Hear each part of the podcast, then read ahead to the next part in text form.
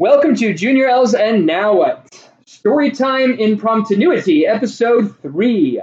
For this episode, we're going to use the same rules as Episode 2. As a quick recap, those rules are one minute per storyteller. We have two storytellers with us today. We have Quantum and El Macho, like last time. The we're using the cards from Super Fight, just specifically the character and power cards, and the same trump card rules apply. If Chuck Norris card is drawn, whatever the situation is, automatically resolves itself in the favor of the storyteller. If Michael Jackson card is drawn, it automatically fails. So, to proceed, we are going to start with the following story. This is going to be in the Old West. And we're going to resurrect Bob from the very first story. Bob is trapped in the Old West, and he wants nothing to do with any of the settlers, any of the cowboys.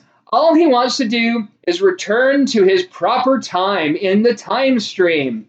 But there's a problem.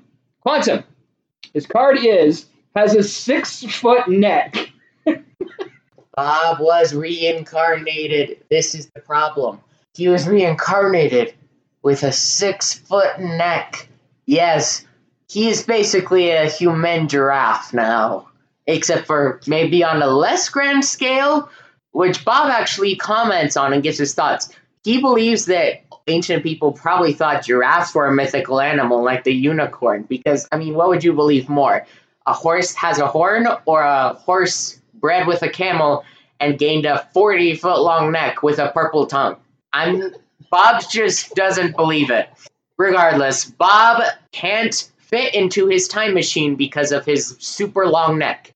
But he has a plan. Time, Macho. Macho's card is he doesn't want to do. He's swooping, swooping, swooping, and switching. And now he is. Apparently, Junior L did a bad job putting in these cards. All right.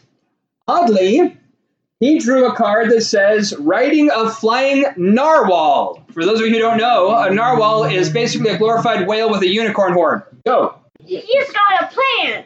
So he is basically like, well, I think I know one thing that kind of sounds like unicorn, and he wants to go see if it's true.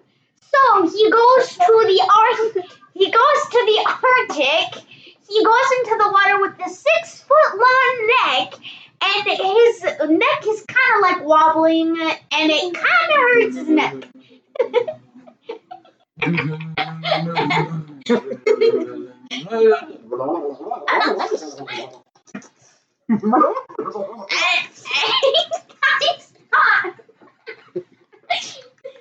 Time.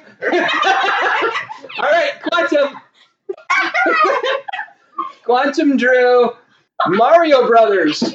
And as as he went into the water, it there were sewer pipes. I bet you all know where this is going. Out jumped two relatively plump Italian brothers.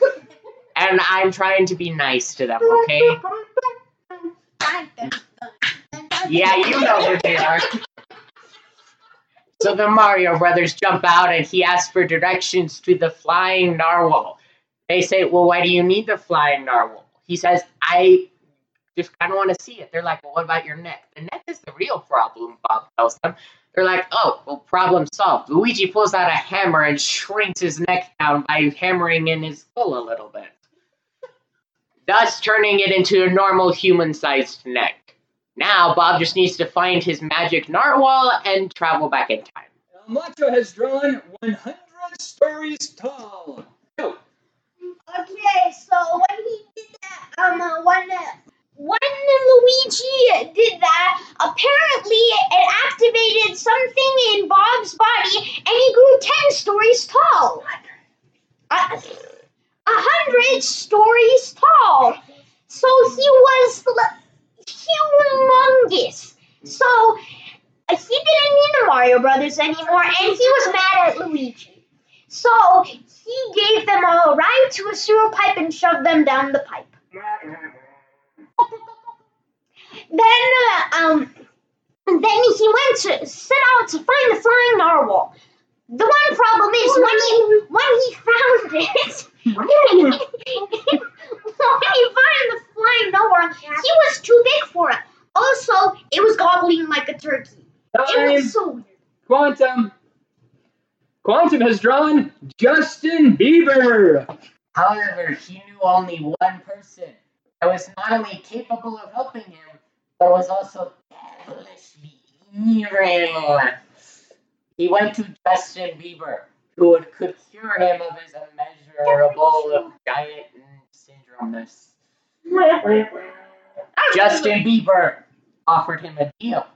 How about this? If you can make me a denim plaid suit, I will shrink you. So Bob went hard at work for three days. He was not able to find a giant sewing machine, so he had to make a denim suit with regular sewing supplies.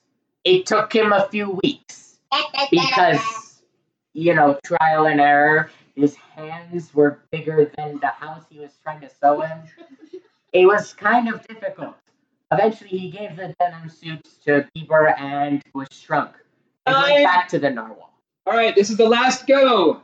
El Macho got armed with a bacon wrapped baseball bat. Go. Okay, so Justin Bieber didn't accept uh, this denim um suit, and and so just uh, so Bob, so Bob um uh, grabbed a um baseball bat and tried to, to grab bacon that was way too small for him and make it into a bat when he did that, he gave it to Justin Bieber, and Justin Bieber's like, "Okay, you, you can do it. You can do it now. You can you can do it now."